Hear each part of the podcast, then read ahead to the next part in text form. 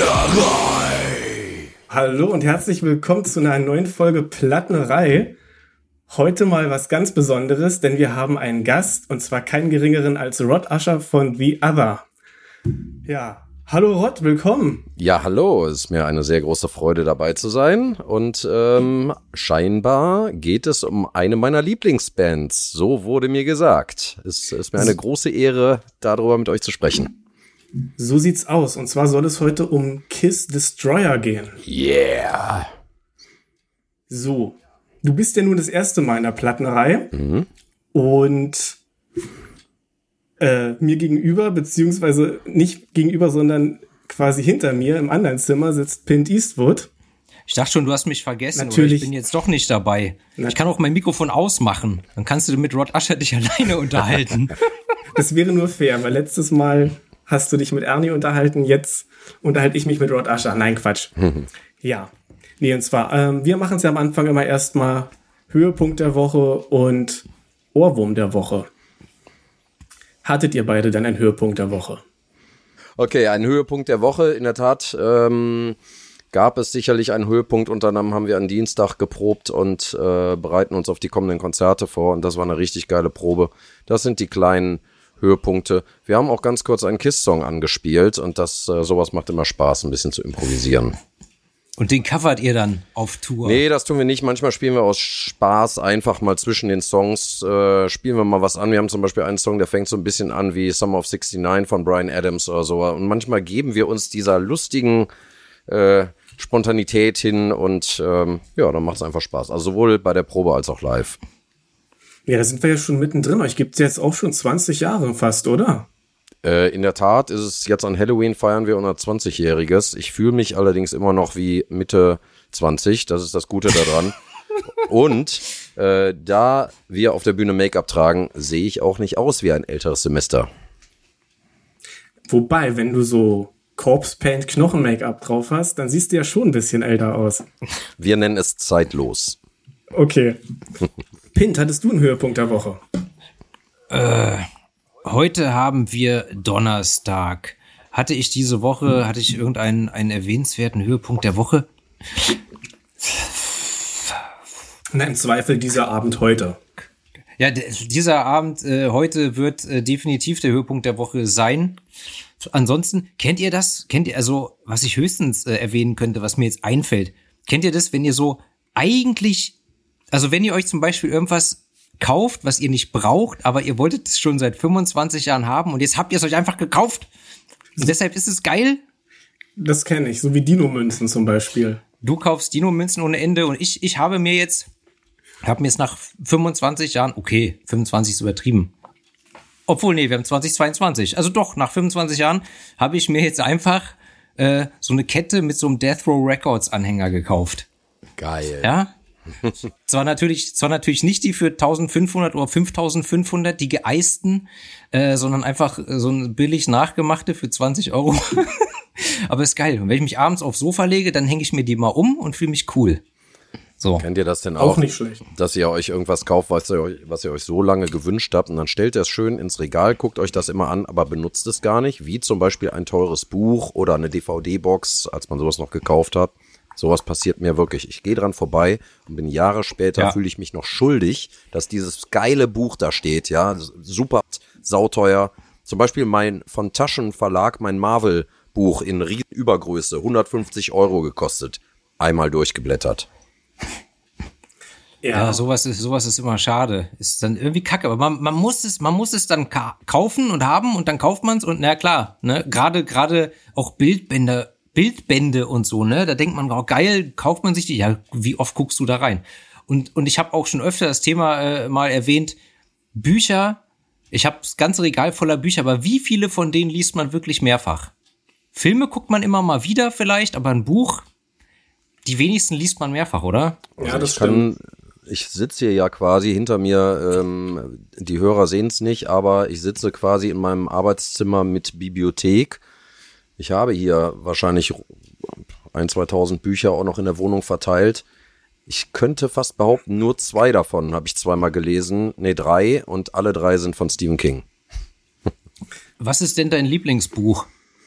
Uh, The Shining. Und das gehört sicherlich zu denen. Und ich muss sagen, ich habe meine Magisterarbeit über Stephen King geschrieben. Das ist der Grund, warum ich die wahrscheinlich auch ein paar Mal gelesen habe, weil da liest man natürlich noch ein klein bisschen genauer. Hast du denn auch der Anschlag gelesen? Selbstverständlich habe ich das gelesen. Weil ich muss ja zugeben, ich bin mit Stephen King nie warm geworden. Ich meine, klar, äh, Stand By Me, den Film habe ich äh, mehrfach gesehen, der ist, der ist geil. Aber ansonsten bin ich da nie so rangekommen. Aber der Anschlag, super Buch. Echt, echt spannend, kann ich nur empfehlen. Ja, ist großartig. Und ich äh, höre das natürlich öfter. Er schreibt ja sehr ausschweifend, ähm, ähm, sehr bildlich, sagen viele Leute. Für viele ist das dann doch dann wirklich zu ausschweifend. Und gerade die, sag ich mal, realistischeren Dinge wie äh, Anschlag oder genau Stand By Me, The Body, die Kurzgeschichte oder so, die gefällt dann auch Leuten, die vielleicht The Stand nicht gefällt. So. Mhm. Also deswegen ist das vielleicht ein guter Tipp für King-Einsteiger von dir. Ich muss zu meiner Schande gestehen, ich kenne bloß ein paar Kurzgeschichtenbände von ihm, die haben mir gut gefallen, aber ich habe noch nie einen ganzen Roman gelesen. Müsste ich auch mal nachholen irgendwann. Ach Jungs, mein Gott, das ist ja hier Aufklärungsarbeit, die ich leiste. Also, also von meiner Warte aus, ich habe ja ungefähr mit neun oder zehn mit King angefangen. Wir wollten eigentlich über Kiss reden, sind bei Stephen King gelandet. Witzigerweise habe ich heute noch äh, das neue Buch geschickt bekommen vom Heine Verlag, netterweise. Ähm, ich empfehle eigentlich mit Brennen muss Salem oder halt Shining einzusteigen. Das sind die Klassiker, die halten dich nachts wach. Okay, ist notiert. Ja. So. Gut. Dann bin ich noch schnell dran mit dem Höhepunkt der Woche. Ich schmeck wieder Unbedingt. was. Ich hatte Corona und bin endlich positiv seit zwei Tagen. Nein, negativ. Oh. ich bin, ich bin äh, positiv drauf, aber bin negativ und schmecke wieder was. Und ja, deswegen ist heute also doppelt ein guter Tag. Top. Super. Dann hätten wir jetzt noch den Ohrwurm der Woche zu klären und dann kann es losgehen. Pint, Na? fangen wir mit dir mal an, schnell, ne? Ohrwurm der Woche. Äh, von mir aus, äh, mein Ohrwurm der Woche kann ich ganz genau sagen, ist Chinatown von den Bleachers äh, mit einem wunderbaren Gastbeitrag von Bruce Springsteen von dem Album Take the Sadness Out of Saturday Night, was jetzt wirklich kein großartiges Album ist. Aber die ersten beiden Songs, 91 und Chinatown, äh, höre ich die ganze Woche immer wieder auf Heavy Rotation, also Chinatown. Ja. Ich, äh, ja, ich äh, schwanke ein bisschen, weil wir gerade noch ähm, sehr oft über Blümchen gesprochen haben. Deswegen äh, zählt sicherlich Bumerang irgendwo dazu. Ähm, andererseits habe ich mich natürlich nochmal speziell mit Kiss Destroyer ähm, auseinandergesetzt. Und dabei hat sich gezeigt, dass ähm, der Lieblingssong, den ich schon damals hatte, nämlich King of the Nighttime World, immer noch ein unfassbarer Ohrwurm ist. Und ich habe schon vor 25 Jahren Blümchen geliebt und ich liebe Jasmin Wagner immer noch. Boah, ich bin so Muss bei dir. Ich bin vor zwei ja. Jahren sogar noch mal zu so einem, also ich bin ein Kind der 80er, aber es gibt zwei Acts, die ich wirklich einfach immer so cool fand. Ähm, das sind Wenger Boys und Blümchen. Und die haben hier in Köln schön zusammen ein Konzert gegeben, was wahrscheinlich eigentlich mehr eine Mini-Playback-Show war. Trotzdem, es hat mega Spaß gemacht. Sehr schön. Ja. Und Blümchen ist immer noch hotter than hell, um es mit Kiss zu sagen. Absolut. Ja. Absolut. Ja. Kein Morgen mehr. Was sagst du? Ich freue mich sehr, dass ihr da schon mal einen gemeinsamen Nenner habt. und bei mir ist es Uriah Heep mit Woman of the Night. Oh, auch sehr schön, ja. Habe ich auf dem Wacken äh, vor ein paar Jahren gesehen und die haben wirklich immer noch total abgeliefert.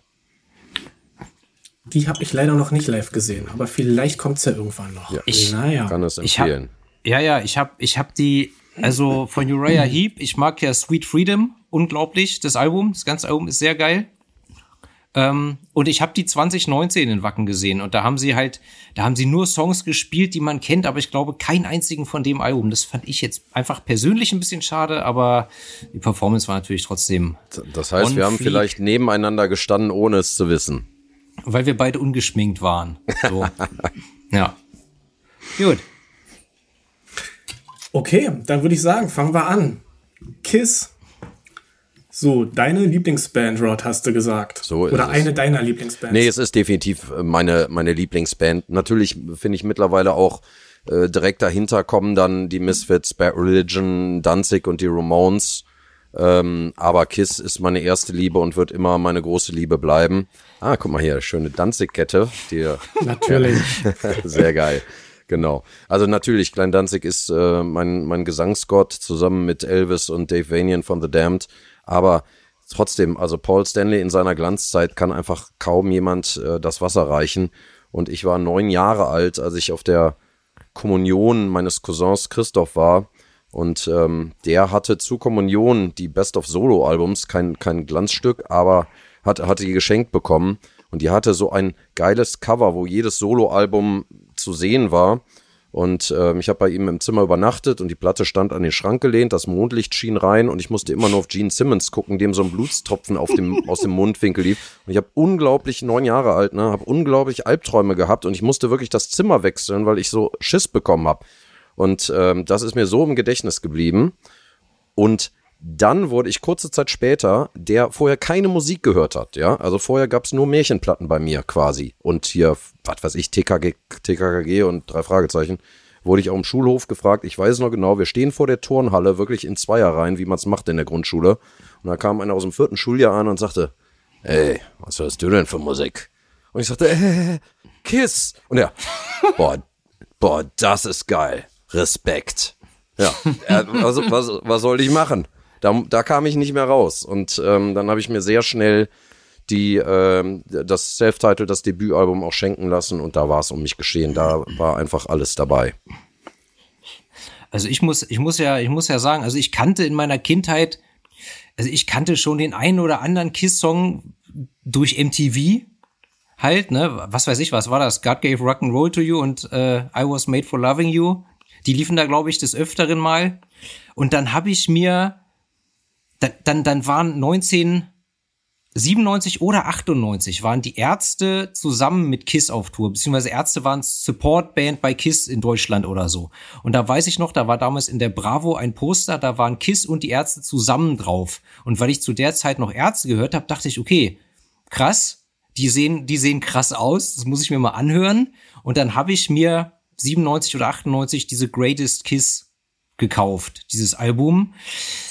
Was ich auch, was ich selten höre, aber wenn ich es höre, ist es cool. Ich muss aber sagen, das ist wieder so eine Band, wo mir dieses eine Album reicht. Ist ähnlich wie bei Alice Cooper. Alice Cooper auch Best-of-Album geil, live geil, aber ich habe diverse Alben mir angehört, brauche ich nicht. Das eine Best-of reicht. So, mhm. also daher kenne ich Kiss sozusagen durch die Ärzte. Auf der Tour war ich auch bei jedem Deutschlandkonzert und äh, natürlich auch in Berlin, Waldbühne, wenn ich mich recht entsinne. Und ähm, ja, ich war damals schon die Ärzte-Fan auch. Ich war, weiß ich noch, 96 auf einer KISS-Convention in Dortmund. Peter Chris, der äh, Drummer von KISS, oder 95 vielleicht war es, war da noch nicht zurück bei KISS und der war Special Guest. Und dann guckte ich gerade so die KISS-Comics durch von irgendeinem Anbieter. Guck, neben mir stehen plötzlich Bela und Rott. Ne, da da habe ich die Jungs dann das erste Mal getroffen. Später waren wir mal mit The Other bei Bela B auf Tour im Vorprogramm. Ist natürlich auch immer ganz äh, schön. So Kiss-Fans unter sich sind eine verschworene Gemeinschaft. Und ich ähm, verstehe, was du sagst mit Greatest Hits-Alben. Das geht mir aber weder bei Alice Cooper noch bei Kiss so, weil ich finde, dass Kiss eine Band sind, die viele Facetten haben. Also angefangen vom rohen Hardrock der frühen 70er über das besagte Destroyer-Album, Album, dann geht's hin zu mehr Disco-Songs auf Unmasked und Dynasty, dann zum quasi Musical The Elder und dann geht's in die Heavy-Metal-Phase, die zugegebenermaßen auch meine Lieblingsphase ist, die ähm, 80er Zeit, ob geschminkt oder ungeschminkt. Ja, und dann kommt irgendwann äh, Revenge und dann die Reunion und so weiter. Also für mich ist Kiss äh, immer eine Wundertüte gewesen und das macht die Band halt auch aus. Ich sehe schon, du bist von den, bist von den ähnlich besessen wie, äh, wie kein Morgen mehr von Danzig, der zu, der, der sich bei jeder Tour am liebsten für jedes Konzert zwei Karten kaufen würde.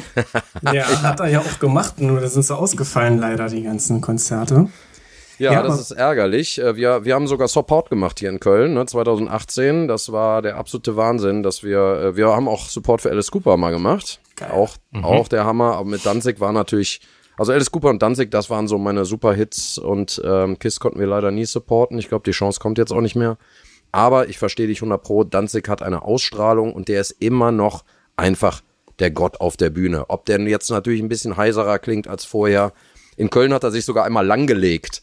Das der Hammer. Ist auf die Monitorbox gesprungen, runtergerutscht, hat einen Purzelbaum runtergemacht. Aber scheißegal, die Leute haben nicht gelacht, die haben den weiter gefeiert, weil er halt ja, der Schinkengott ist. Er hat eine übelste Präsenz. Ich weiß gar nicht, 2018 ja. oder 19. Äh, In München habe ich ihn gesehen mit einem Kumpel zusammen und in Wiesbaden und Wahnsinnsshows. Also, ja, hat immer noch die Energie. Ja, ja, stimmt, 19. 19 muss es gewesen sein, genau. Und 20 wollte er kommen, da hätten wir wahrscheinlich wieder Support gemacht, aber es hat nicht geklappt. Genau. Ja, nee, Aber es zu hat Kiss. geklappt, dass wir, ja, es hat, ich wollte sagen, es hat geklappt, immerhin, dass wir heute diesen wunderbaren Podcast aufnehmen und äh, über ein Kiss-Album sprechen. Bitte, Ja. Herr Morgenmeer, ich äh, Genau. wollte dich nie unterbrechen. Ja, nee, Kiss hatte ich auch nie wirklich viele Berührungspunkte mit. Ich kannte auch vor allem I Was Made for Loving You. Und umso besser ist es, dass wir nun heute mal die Gelegenheit drüber zu sprechen, weil du, Pint, wärst mit Kiss wahrscheinlich nicht angekommen. Ich auch nicht. Mich hat das Make-up immer abgeschreckt, muss ich sagen. Und jetzt, Was? ja, irgendwie war das für mich immer so, ich fand das albern und habe mich nie mit der Musik beschäftigt. Das war ein Fehler. Ähm, ich hatte ja nun eine ganze Menge Zeit, weil, wie gesagt, ich war ja jetzt längere Zeit zu Hause und habe mal so schräg durch die Diskografie durchgehört.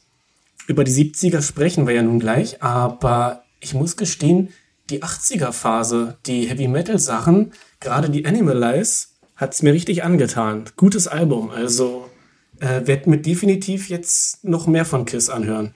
Da bin ich ganz bei dir. Die Animalize äh, finde ich auch großartig. Das war auch die erste Tour, wo ich als neun, nee, als zwölfjähriger dabei war. Damals eine unbekannte Vorband namens Bon Jovi. Und äh, ja, Animalize ist großartig. Klar, da sind auch so ein paar Stinker drauf. In der Gene nicht die besten Songs geschrieben, aber dafür hat Paul rausgehauen wie sonst was. Und es war halt wirklich Heavy Metal. Also ich kann dir auf jeden Fall die Animalize, aber Creatures of the Night und Lick It Up, beide Alben vorher, sind sogar noch ein Stück besser. Das sind für mich die, die ganz großen Alben von Kiss. Leider natürlich im, im Gesamtkontext, äh, also bei Nicht-Kiss-Fans sicherlich unterbewertet, wobei Animalize mit Heavens on Fire einen großen Hit hatte, in Amerika großer MTV-Hit. Und später, danach kam ja noch die Asylum mit Tears Are Falling, auch ein großer MTV-Hit. Und Crazy Nights mit dem Titeltrack These are crazy, crazy, crazy, crazy nights. Kennt man vielleicht auch. Ja, kenne ich. Inzwischen, jetzt endlich. Jo. Ja, und ich finde auch Paul Stanley hat eine unglaublich tolle 80er-Stimme. Das ist richtig. So. Die hat er heute nicht mehr, aber die alten Sachen sind halt der Wahnsinn. Ja, Ich durfte übrigens Gene Ja, Simmons mal interviewen. Im Prinzip haben wir das gemacht, so wie heute. Das war für mich natürlich auch der absolute Hammer, äh, möchte ich noch kurz äh, sagen. Das war äh, mit Gene Simmons ein 20 Minuten Telefonat zu führen. Ich habe ihn zwar auch schon mehrfach getroffen, aber wirklich nur Hello, Autograph-Foto. aber ihn mal wirklich Klassiker. 20 Minuten zu sprechen, das war ähm, groß, großartig. Ich war nervös wie, wie ein kleines Kind vor der ersten Klassenarbeit. Ich wollte fragen, weil ich glaube, da ich wäre ja gestorben. Ja, ja, also. das war auch wirklich äh, Stunden vorher habe ich schon da die gesessen neben dem Telefon, habe alles tausendmal ausprobiert. So, und heute, heute, du hast dir für die heutige Episode das vierte Album von Kiss ausgesucht, Destroyer. Warum genau dieses Album? Es ist definitiv das äh, das Album, das äh, Kiss zu dem gemacht hat, was sie sind. Es ist das Durchbruchsalbum. Ähm, da sind die Hits drauf. Also auf keinem Album sind so viele Songs drauf, die heute auch noch in der Setlist stehen. Ähm, Detroit Rock City, Shout It Out Loud, Do You Love Me. Ähm, da sind einfach absolute Mega-Granaten drauf. Und Kiss haben da etwas gewagt mit ihrem damaligen Produzenten Bob Ezrin, der, da schließt sich wieder der Kreis, lieber Pint, äh, vorher für Alice Cooper tätig war. Und ähm, das Album unterscheidet sich von den drei vorher und äh, ja, es wird zu Recht als der ultimative Klassiker gehandelt. In Ordnung. Dann würde ich doch sagen, sag ich jetzt mal kurz was zum Cover, wenn ihr nichts zu ergänzen habt gerade. Und zwar, das Albumcover hat niemand anderes als Ken Kelly gemalt. Ken Kelly, Ken Manowar-Fans, ganz genau. Der hat bis zur, nee, der hat durchgehend bis zur Warriors of the World und ich glaube danach auch noch, na klar, alles für Manowar gemalt und hat damals zwei Varianten gemacht von dem Destroyer-Cover. Das erste war die sogenannte Destroyer Brown. Oder Brown. Äh, da war die Band noch zu sehen in den alten Kostümen und im Hintergrund eine brennende Stadt. Und die Plattenfirma fand das so überhaupt nicht gut. Das war wohl zu krass. Gab die Assoziation, dass äh, ja Kiss eben Detroit oder irgendeine andere Stadt brennen zurücklassen würden. Und da musste er dann ein neues Cover malen. Das, was man heute kennt. Die Destroyer Blue. Da ist der Hintergrund ja mehr so in Blautönen gehalten. und alles etwas nebulöser am Hintergrund und die Jungs haben eben auch andere Kostüme an.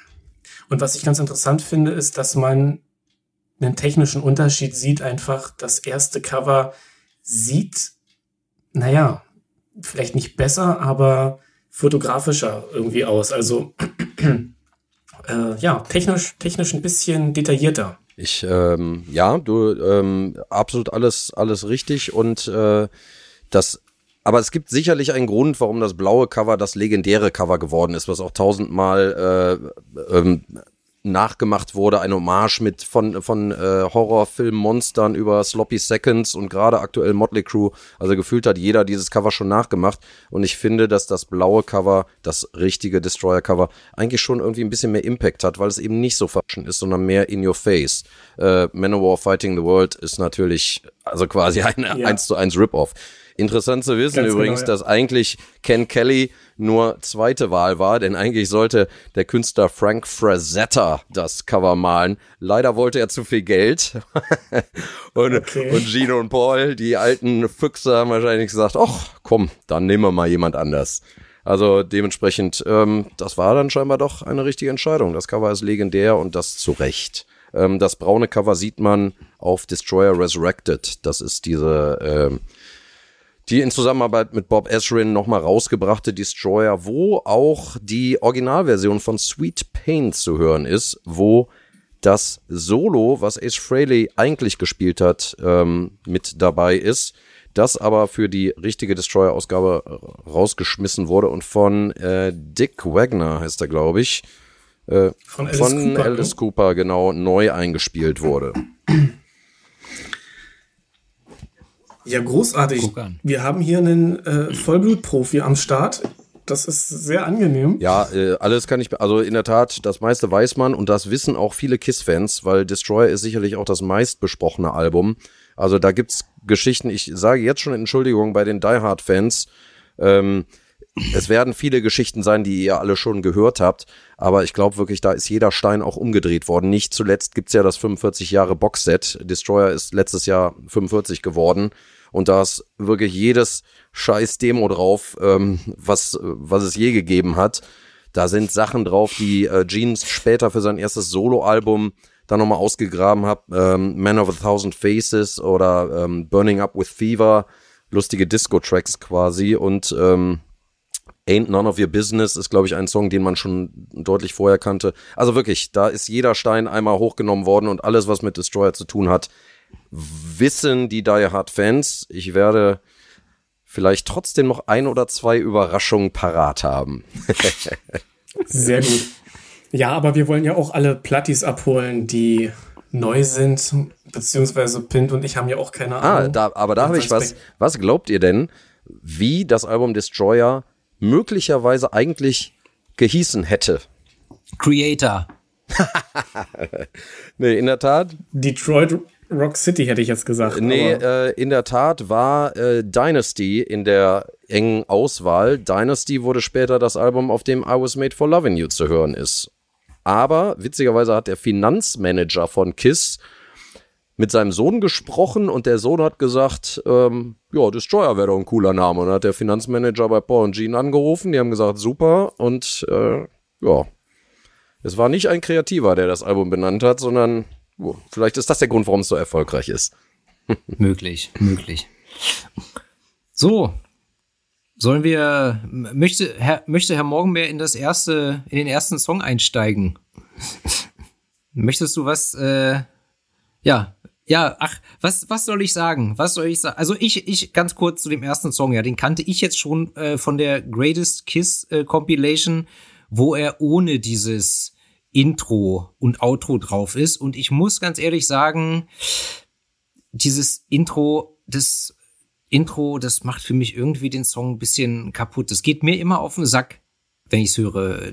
Also, wenn, man dann hört, wie er zu Hause, weiß ich nicht, sein Geschirr wegräumt und Radio hört und dann geht er ins Auto, macht das Autoradio an und dann beginnt der Song. Das, das stört für mich irgendwie. Das, das, das Feeling. Und ich habe das als, äh, als Kind ähm, ganz anders empfunden. Ich habe die Platte irgendwann zu Weihnachten bekommen, wusste schon vor Weihnachten, wo die Geschenke liegen, habe sie mir dann schon ein paar Mal angehört und ich weiß noch, als ich es raufgelegt habe und für mich lief da ein Film im Kopf ab. Ich habe mir das alles vorgestellt, wie das sein könnte, war dann ganz schockiert, als das Ende kam. Äh, die Unfallgeräusche, ich nehme jetzt nichts vorweg, das weiß jeder, ähm, ich fand's total abgefahren. Natürlich spielst du den Song nicht im Club oder irgendwo mit dem Intro, aber da habe mhm. ich gedacht, äh, was ist das? Wo bin ich hier? Ist das Kiss? Keine Ahnung. Also das fand ich total äh, ja Kino-like und hat mich äh, als Kind wahnsinnig beeindruckt, muss ich sagen. Also also ich, ich stehe auch drauf, wenn, wenn, wenn Songs gleich automatisch so Bilder erzeugen im Kopf. Äh, das Thema hatten wir hier auch schon öfter. Bruce Springsteen ganz weit vorne oder auch die Jim Steinman Songs, Meatloaf und so weiter. Da, du bist, du bist halt gleich in diesem, in diesem Kosmos drin, so. Du, du siehst, was passiert.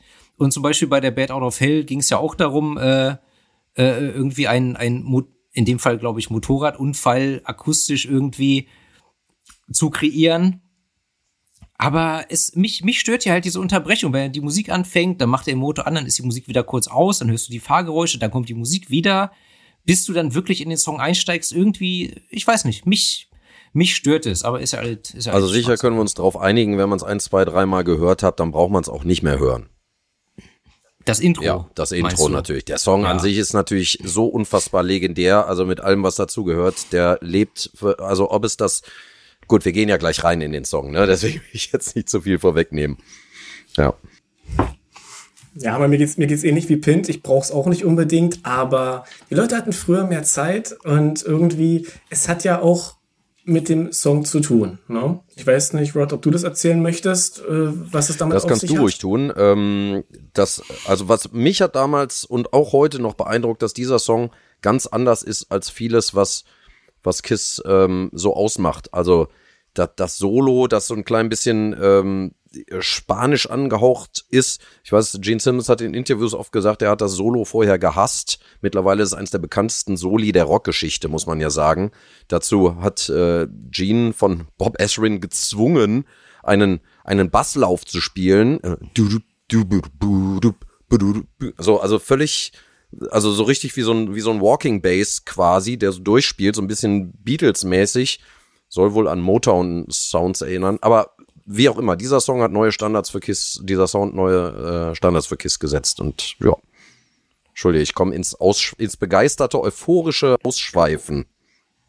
Dann bist du in der Plattenerei komplett richtig, weil wir machen das genauso. Ausschweifen ähm, und abschweifen ja, ist ganz normal. Ganz genau. Ganz genau. Ja, nee, Detroit Rock City war auch einer der Songs, die ich vorher schon kannte.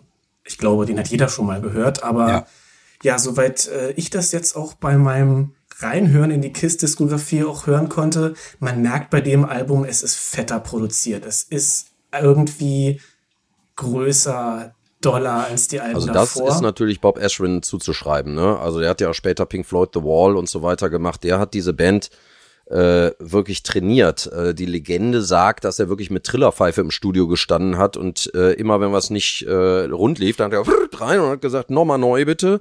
Also der hat, das war wirklich Bootcamp da für die Jungs, die vorher schön ein bisschen schnodderigen Rock'n'Roll rausgehauen haben. Ähm, und dann hat er da äh, einen Chor reingebracht, äh, der hat da mit, mit Flügel agiert und der hat die Songs komplett neu äh, ja, neu arrangieren lassen. Der hat äh, aus, also eigenes, manche Songs hat er aus vielen Versatzstücken. Ich meine, das macht, ist heute ganz normal, ne, dass du ein Stück von da und ein Stück von da und ein Stück von da nimmst und da draußen einen Song machst. Aber für Kiss war das eine ganz neue Herangehensweise und dieses völlig opulente, ne, diese riesen Refrains, diese großen Chöre, ähm, dieser Musical-Charakter, der da teilweise rauskommt, das hatte man auf, auf dem Self-Titled, äh, auf Hotter Than Hell und auf Dress to Kill nicht gehört. Und Kiss Alive 1 war ja der erste große Seller von Kiss durch Rock'n'Roll Night, aber nur in der Live-Version, muss man ja auch äh, sagen. Und dann haben sie aber nicht das gemacht, was man von ihnen erwartet hätte, nämlich einfach äh, das nochmal reproduzieren, sondern sie haben sich quasi mit Bob Ezrin auf Destroyer komplett neu erfunden.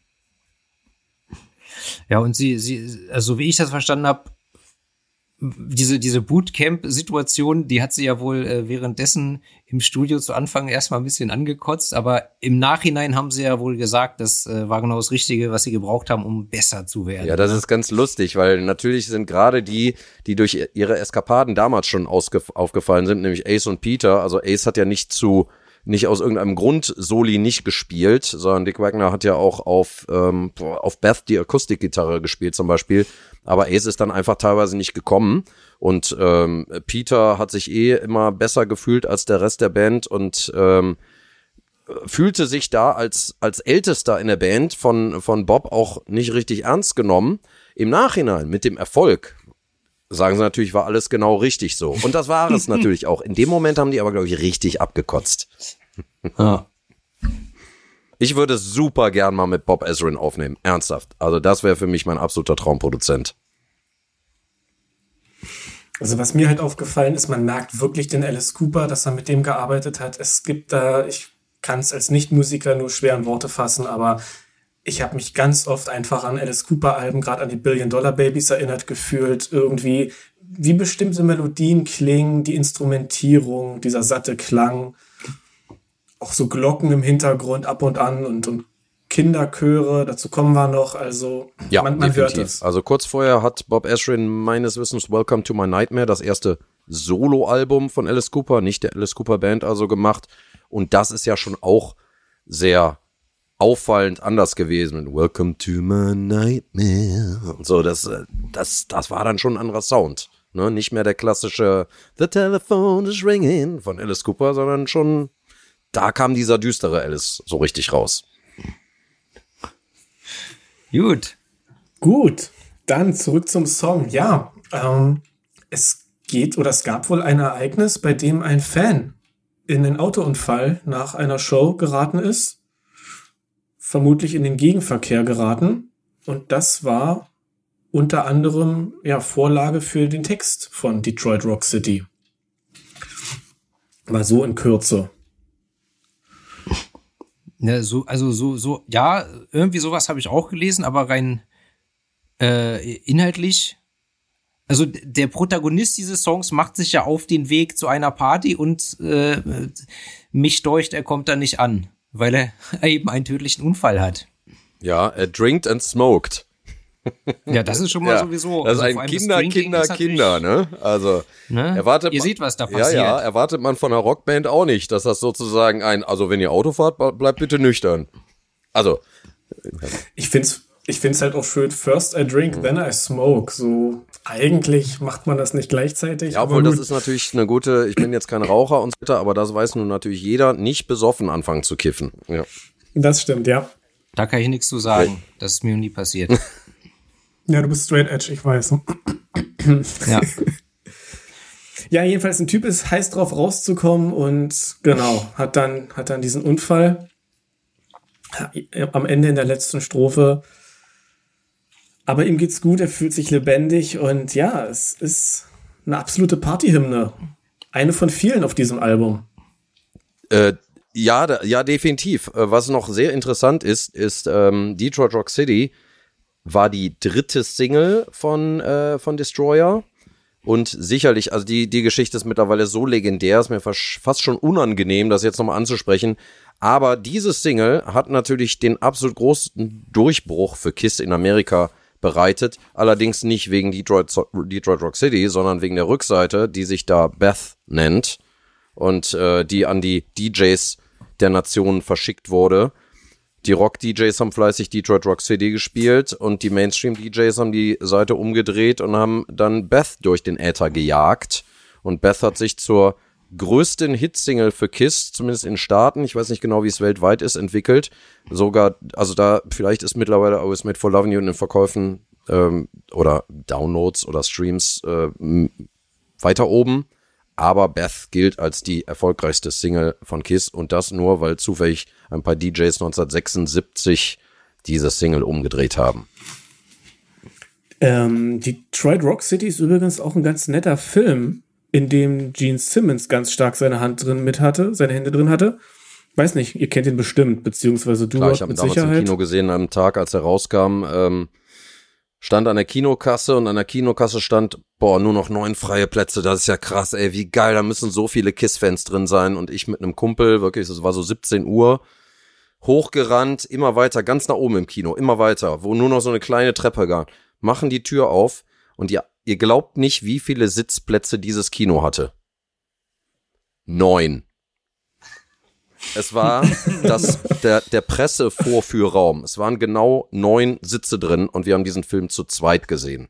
So, trotzdem, wir haben uns köstlich amüsiert. Es ist weiterhin ein großartiger Film. Ich verstehe gar nicht, warum der nirgendwo auf irgendeinem Streaming-Portal ist. Ich bin mir sicher, dass der, äh, der geneigte Kiss-Fan ähm, wird sich den auch zehnmal angucken. Ähnlich wie Kiss meets the Phantom in the Park. ein großes Machwerk. Von dem habe ich nur gehört, aber nee, die Detroit Rock City hatte ich gerade letztes Jahr, glaube ich, mal gesehen. Also zum zweiten Mal und der ist super. Also auch ein toller Soundtrack, schöne Dinger mit bei, Blue Oyster Cult und Shannon Tweed spielt auch mit. Ja. No? Und Ron Jeremy. Legende. Ja. Der Iltis. Legende, ah, natürlich. Nee, der Igel. Ja, Entschuldigung, mein Fehler. Der Igel, genau. Seine okay. Biografie ist auch sehr lesen. Gut, was er heute, heute gibt's da natürlich ganz andere Anklagepunkte, deswegen wollen wir ihn jetzt nicht glorifizieren. Damals fanden wir ihn alle stark. Ich habe ihn auf der Venus getroffen, ähm, war total begeistert. Ich habe mir damals auf der Venus auch äh, seine Biografie signieren lassen.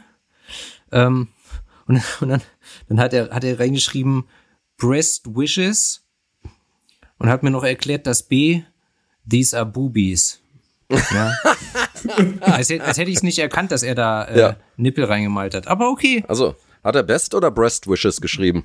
Breast ah, ja, Wishes okay. natürlich. Sehr gut, sehr gut. Ja, und, und noch ganz fett New York Times Bestseller hat er noch reingeschrieben. Ja. Super. Ja. Ja. Juti. Äh, übrigens so. finde ich, dass Detroit Rock City, da bin ich bestimmt nicht der Erste, der es sagt, aber hätte es vorher Rock'n'Roll High School von den Ramones nicht gegeben, ähm, dann wer weiß, wie Detroit Rock City ausgefallen wäre, weil die Thematik ist nicht ganz unähnlich. Ja, wer ja. weiß, wer weiß. Ich habe jedenfalls den Film nicht gesehen.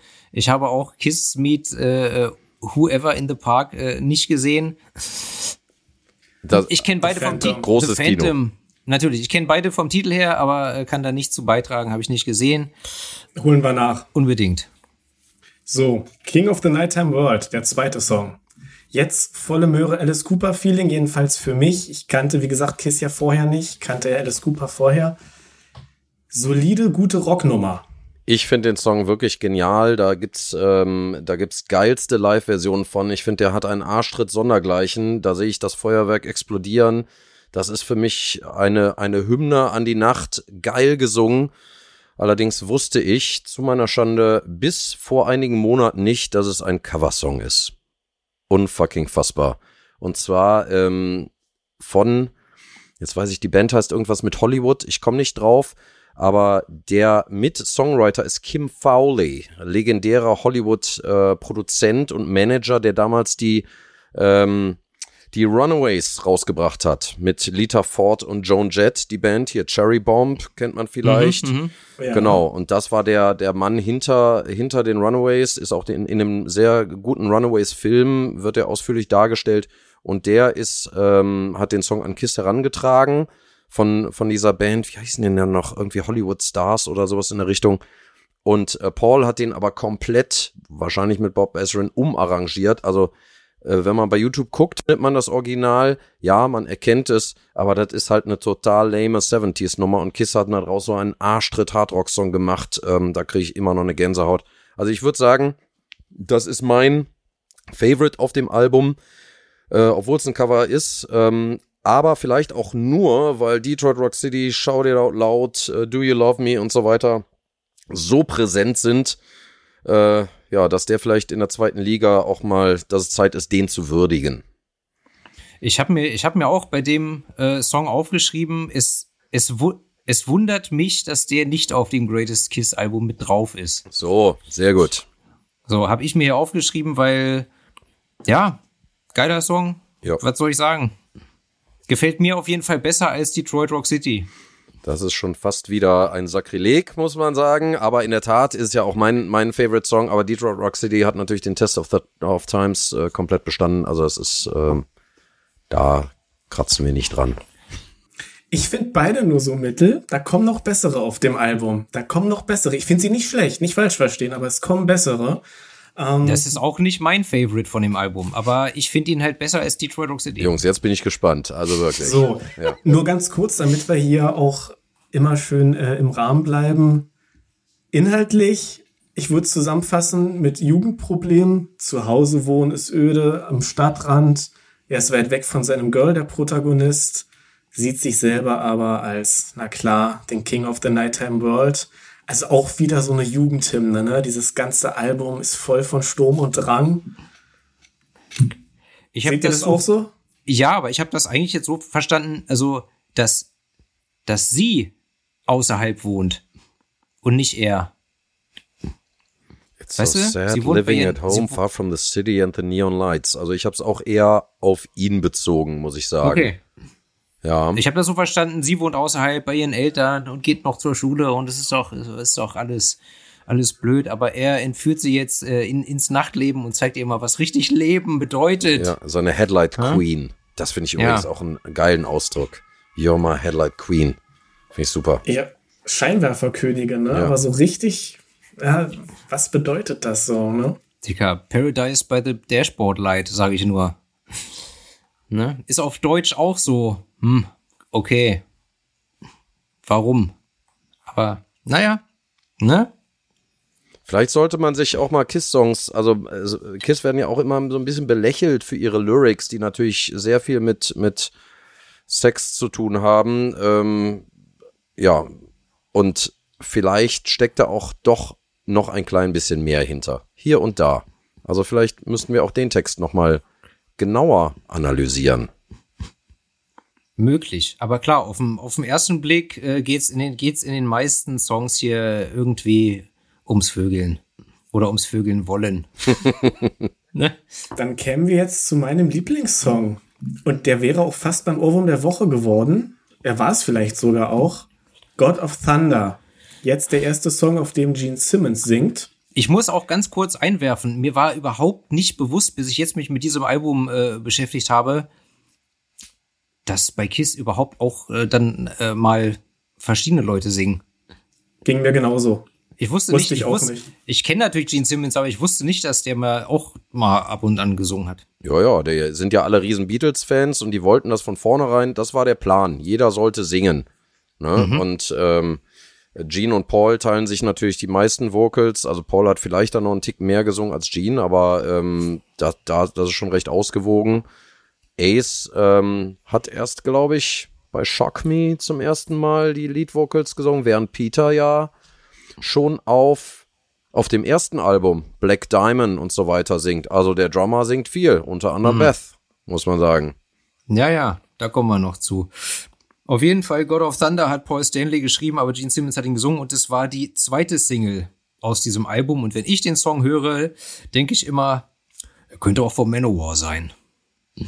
Also ja. das Lustige ist ja, Bob Ezrin hat diese Wahl getroffen. Paul war selber, also dass Gene diesen Song singen soll, weil da hat der Bob völlig recht gehabt. Das ist kein Paul-Song, das ist ein Gene-Song und das ist zu Recht sein Signature-Song, wo er auf die Bühne stapft, wo er Blut spuckt, wo er an die Decke fliegt und so weiter. Da kann man sich ja nicht Paul vorstellen, der denkt, I am the God of the Wasteland. So, das funktioniert ja einfach nicht. Aber ich habe mir die Demo angehört, wo äh, Paul Stanley singt. Der ist eine ganze Nummer schneller. Den kann man sich anhören, wenn man keine Zeit hat für die Gene-Variante. ist auch nicht schlecht. Er hat nicht diese, diese Boshaftigkeit, aber er ist nicht schlecht. Und es gibt ähm, beim MTV Unplugged-Album von, äh, ich glaube, 96, da gibt es Outtakes, die findet man auf diversen Bootlegs. Da gibt es eine Country-Version davon, die die einfach spontan mal runtergespielt haben. Ganz großartig. Was mir auch noch dabei einfällt, ist ähm, dass diese, diese bedrohlichen Kinder im Hintergrund, die so reingesampelt werden, das hat mich nämlich auch total verwirrt. Ich denke, was machen denn diese Kinderstimmen da, die natürlich total gruselig wirken? Ähm, diese Geschichte habe ich allerdings nachgelesen, äh, muss man sagen. Das sind die Kinder von Bob Ezrin, die währenddessen im Studio mit Wasserpistolen oder irgend sowas gespielt haben. Und äh, er hat das aufgenommen, komplett verfremdet. Wahrscheinlich haben die gesagt, ich krieg dich, ich krieg dich oder irgendwie sowas. Und äh, jetzt klingt es halt wirklich verdammt nach das Omen oder irgendwie sowas.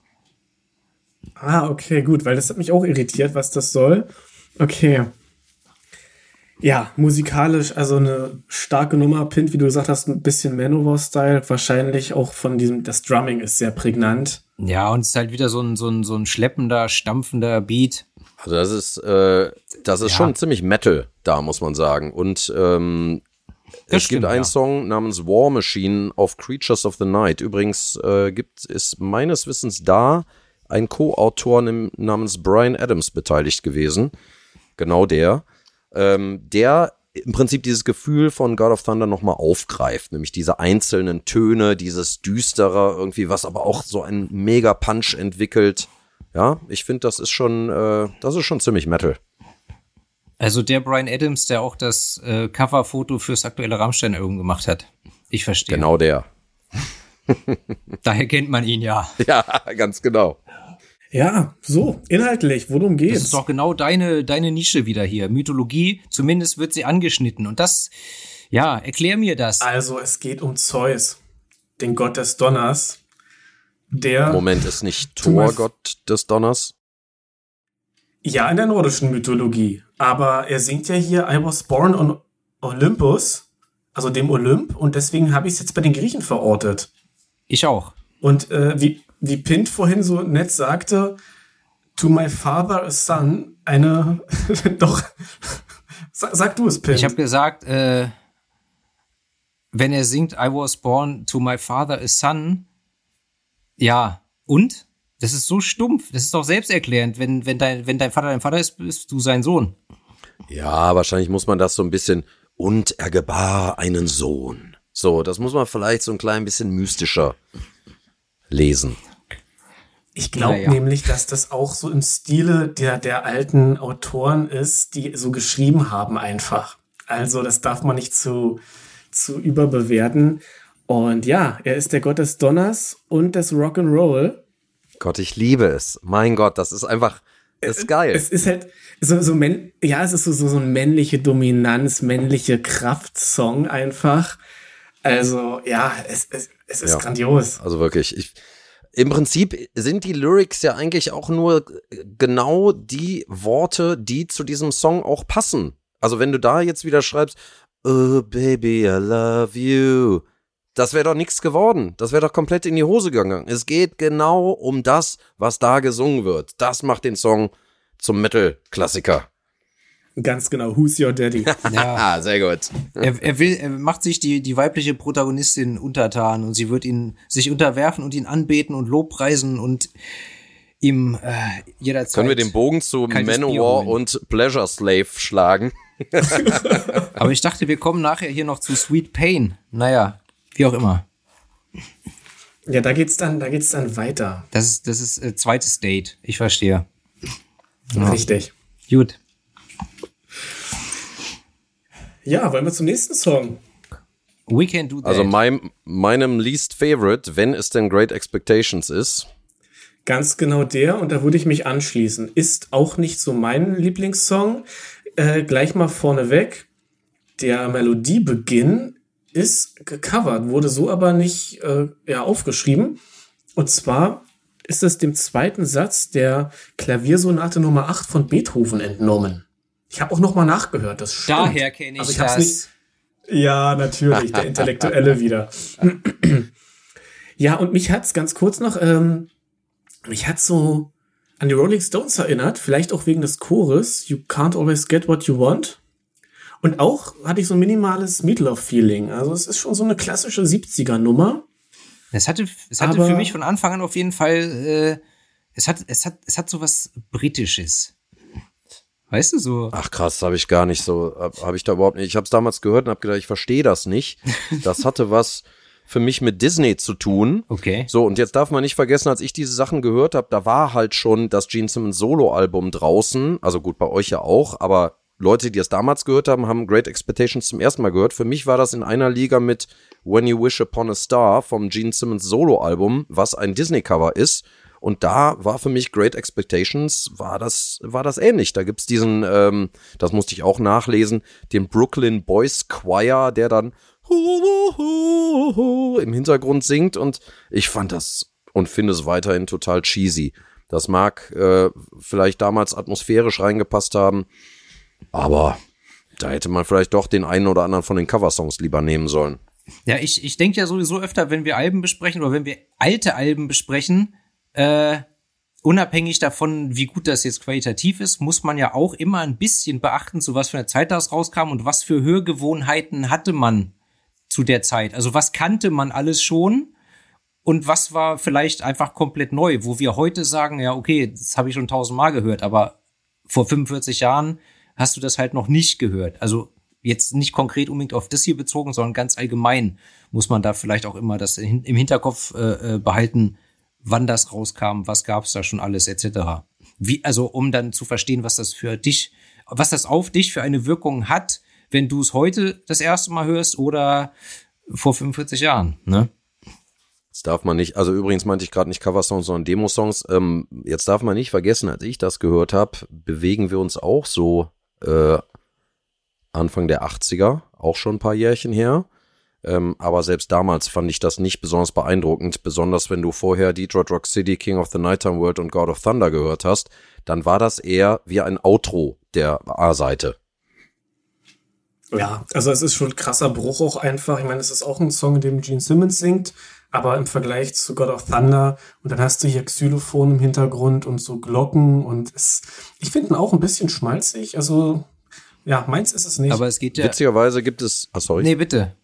Witzigerweise gibt es, ist dieser Song nur ein einziges Mal live gespielt worden, nämlich ähm, auf der Alive 4, das Symphonic-Album, was sie auf der Australien-Tour aufgenommen haben. Äh, 2003 war's und äh, da allerdings auch mit Orchester und Chor. Da macht das dann natürlich Sinn. Und jetzt stellt man sich vor, hätte man da gestanden im Publikum und dieser Song wäre zum ersten Mal live performt worden und man weiß, dass das eine ganz besondere Situation ist und der nur in diesem Kontext funktionieren kann, dann hätte ich wahrscheinlich auch gesagt, Alter, super, geil, gut, dass ich dabei bin heute. Und ich hätte jetzt gedacht, den, den spielen die immer als letzten Song, um dann noch so, um dann noch die Frauen zu klären. Weil es ist ja, es ist ja, es ist ja der reine Frauenaufreißsong, beziehungsweise, was heißt Aufreißsong? Es ist der Song, äh, es, es ist ja im Prinzip die, die Gegenperspektive, weil die, die, die besungene Frau, die wird ja ganz rattig davon, dass sie halt sieht und hört, was er so macht mit seinen Fingern und mit seinem Mund und stellt sich vor, was er bei ihr damit machen kann, etc. Ne? Also, man muss nichts vor. Es ist purer, purer Sex. Wow. Wow. Ja, aber ist schon lustig. Das habe ich, äh, das, ähm, ja, What I Can Do With My Mouth und so weiter, das, ähm, ja, ist, ist halt Gene, ne? Wie er leibt und lebt. Also Tommy Lee holt dann auf Instagram einfach seinen Pimmel raus, habe ich, hab ich gelesen. Und postet davon ein Foto, um zu gucken, was passiert. Da finde ich da Gene schon deutlich eloquenter, indem er es nur einfach ein bisschen beschreibt und ja. drüber singt. Ist subtiler, ne? Eben. Ja, okay. ja. Ich meine, Gene muss nur seine Zunge einmal raushalten, wie ja, Kali, die Hindu-Göttin. Hindu da wissen die Damen dann schon, was Sache ist. Na gut, halten wir uns nicht weiter auf. Zum nächsten Song, oder? Aber Herr Morgenmeer, es gibt, es gibt auch beim Sex ja immer einen, der gibt und einen, der nimmt. Denk mal drüber nach. Mir ging's, mir ging's jetzt nur um die Subtilität, die bei einem Tommy Lee ja nicht unbedingt gegeben ist. nee, bei Gene auch nicht so wirklich, wenn man ehrlich ist, aber noch ein bisschen mehr als bei Tommy Lee wahrscheinlich. Ja. Juti. Wir bewegen uns auf die zweite Hälfte zu, wenn ich mich äh, nicht irre. Kann das sein? Ganz genau. Jetzt ja. kommt die B-Seite und Flaming Youth ist ein grandioser Einstieg, finde ich, für eine B-Seite. Ist der zweite gute Song nach God of Thunder, für mich jedenfalls. Also du fandst bis jetzt, jetzt alle scheiße außer God of Thunder. Hast du damit so gesagt? Ganz genau das eben nicht. Naja. Ja, jetzt singt wieder Paul Stanley. Das war die dritte Single.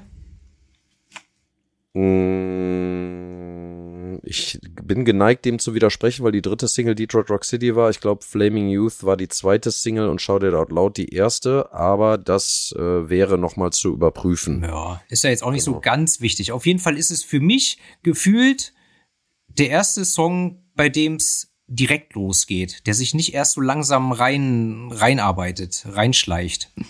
So. Und der erinnert mich minimal an den Titelsong von CSI Miami. So. Das ja wiederum ein The Who oder Pete Townsend Song ist, wenn ich nicht ganz falsch liege, oder? Oh, es könnte The Who Den, sein. Ich den sogar. Kiss, also kann sein, dass ich jetzt komplett falsch liege, aber Kiss spielen immer ein The Who oder Led Zeppelin Song, ey, boah, jetzt komme ich voll durcheinander, am, bevor der Vorhang fällt. Und ich meine, es wäre der Song von CSI Miami. Somit würde sich dann wieder der Kreis schließen. Ja. Ja. Aber auch das werden wir nochmal recherchieren. Man kann sich nicht alles merken, auch wenn man schon, äh, lass mich nicht lügen, jetzt mittlerweile über 40 Jahre Kiss-Fan ist. Ich finde auch, dieser Titel ist einfach grandios, äh, ist ein, eine Ode an die Jugend, ist ein High-Energy, Kick-Ass-Song. Ähm, also wenn du Rock'n'Roll liebst, dann liebst du Flaming Youth. Ähm, der, der tritt einfach Arsch, der hat Eier. Ich äh, liebe das Stück. Ähm, was ich nicht wusste allerdings, ist, dass äh, Kiss mal wieder ganz pragmatisch unterwegs waren. Sie haben einfach ähm, den, den Titel des Songs von einer New Yorker Band, mit der sie mal zusammengespielt haben, namens Flaming Youth, einfach ge geklaut. Ja. Ja, und äh, den fanden sie gut, haben sie daraus einen Song gemacht und es hat funktioniert. Ja, Ich es ist allerdings auch aus, äh, von Bob Ezrin aus mehreren Kiss-Songs zusammengestellt worden. Unter anderem einen, den Fans auch aus Demo-Zeiten kennen, namens Mad Dog. Gut. So, mein Klugscheißer-Kram. Nee, perfekt, dann muss ich das nicht immer machen. Oder Pint, je nachdem, wer gerade mehr Ahnung hat. Was ich noch ergänzen könnte, ist, dass man hier im Hintergrund eine Calliope, benannt nach der griechischen Muse, hört, und zwar eine Dampforgel. Und also, dass man da irgendwie eine Orgel hört, das kann man raushören, aber dass es eine Dampforgel ist, so richtig so mit, mit ich, ich weiß gar nicht, nicht mit Kurbel, sondern ja. Die mit Dampf betrieben wird, ist doch selbsterklärend. Das hörst du nicht? Sag mal. Ja, ne? Also. Unglaublich. Also wirklich. Ja, ich muss auch, ich muss auch sagen, das ist, äh, ja, ich muss auch tatsächlich sagen, nachdem ich äh, das Album mehrere Durchläufe komplett mir angehört habe, würde ich fast sagen, das ist mein Favorit auf dem Album. Ich finde diese Steigerung, du and higher, and higher, and higher, and higher. Da, boah, das geht so, ah, das ist, das hat, das ist Dynamik. Einfach. Groß, großer Track. Ich glaube, wenn wir, wenn wir nachher aufgehört haben, höre ich mir das Album nochmal an bei voller Lautstärke. und, und trinken noch ein Bier dazu. Ein alkoholfreies oder ein richtiges? Nee, nee, ich glaube dann ein richtiges. Noch ein richtiges. Noch ein richtiges. Du hast, du hast, aber jetzt, was trinkst du jetzt im Moment? Aktuell habe ich doch noch hier so ein kleines äh, Bier. Ich war gerade im Urlaub auf Texel und da habe ich mir ein äh, Texel Spezialbier Skumkoppe mitgenommen, nachdem mein Fels äh, Schreckenskammer Kölsch zu Ende war. Aber hier wartet noch ein grandioses Jever Fun auf mich. Juhu. So, und äh, da muss ich, da muss ich leider kurz einwerfen. Ich habe äh, zu meinem guten Freund Tim Grenzwert, der hier äh, nebenan die ganze Geschichte heute Abend ein bisschen betreut, äh, und der hat mich gefragt, was für Bier mitbringen soll, habe ich gesagt, ist mir egal, Hauptsache kein Jever, Boah, ich bin so bei dir. weil ich hasse Jever. Jever ist äh, wirklich das schlimmste Bier überhaupt. Wir haben, ähm, ich bin Fußballfan und bei uns im Stadion haben sie eine ganze Zeit immer Jever gehabt. Es war selten so schwierig besoffen zu werden, das kann ich euch sagen.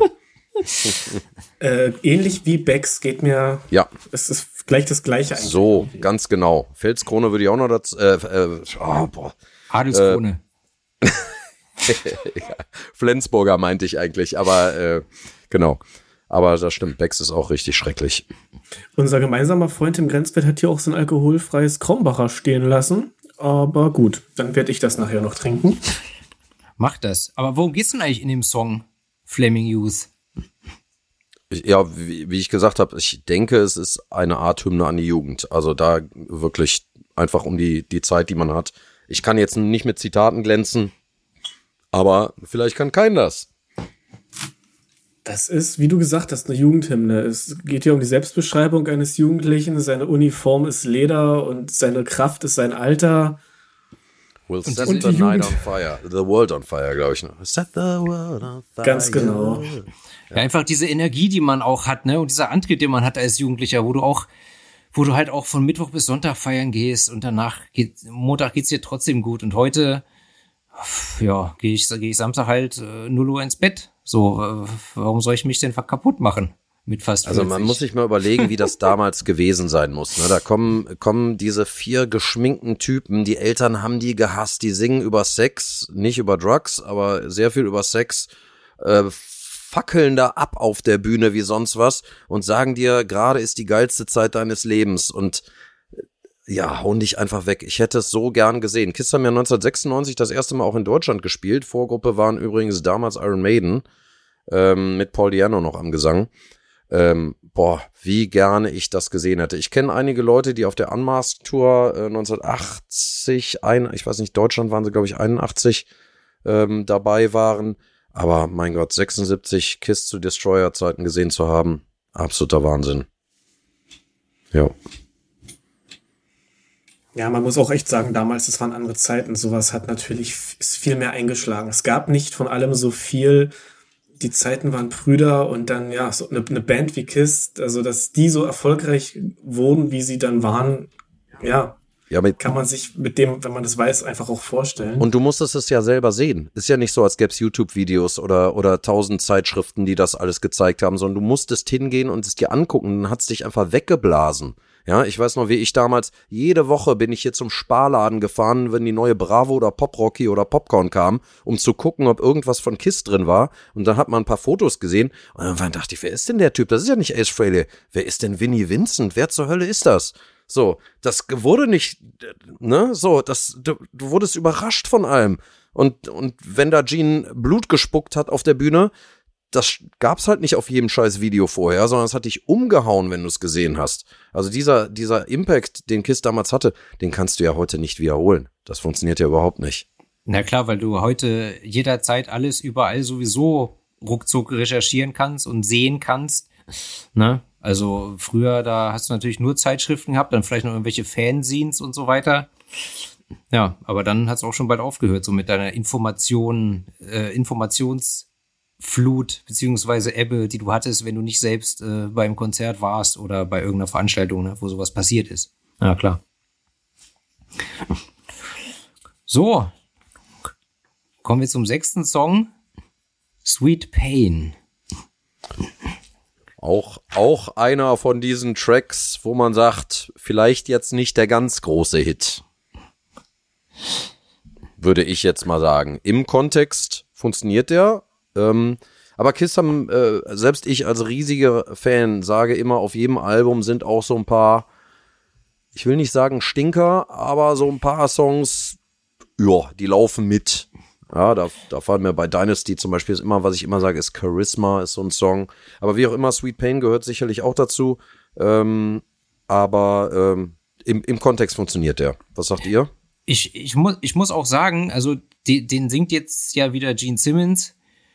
Ähm, und ich habe ich hab den, ich habe den, ich habe den zwar, ich habe das ganze Album auf dem Weg hierher vorhin nochmal durchgehört, aber ich habe den Song gerade null im Ohr. Sweet Pain, my love will drive you insane. Trotzdem nicht. Ja, nee, ja. irgendwie, irgendwie bleibt bei mir einfach null hängen.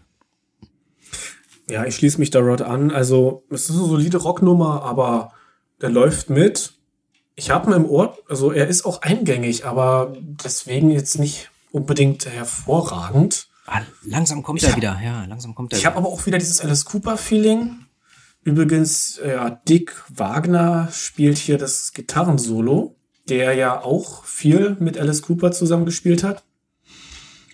Und ja, Genau, das, das besagte Gitarrensolo, äh, das besagte Gitarrensolo, wir sprachen eben schon davon, äh, dass Ace einmal ganz kurz im Studio gespielt hat, dann gesagt hat, vielleicht kommt er noch mal wieder und probiert's noch mal. Und das nächste, was er hört, ist als äh, so geht, glaube ich, die Geschichte, als äh, das äh, Album Journalisten vorgespielt wird und er sitzt da mit im Raum denkt, was ist denn das für ein Solo? Und das war dann das von Dick Wagner. Aber genau das ähm, wurde dann ja auf der Destroyer Resurrected nochmal in der Ace-Version veröffentlicht. So. Genau. Ja. Und wie, okay, und worum geht's? ja, wie ich vorhin schon angeschnitten habe, das ist jetzt hier äh, das dritte Date. Das, wir sind jetzt im BDSM-Bereich. Er trägt Leder, er hat eine Peitsche und äh, das, das, das junge Frauenzimmer, mit dem er sich trifft, äh, die, die, die, die ist nicht so ganz brav und mag es aber auch, ihn zu provozieren. Aber ihr wird schon sehen, was sie davon hat.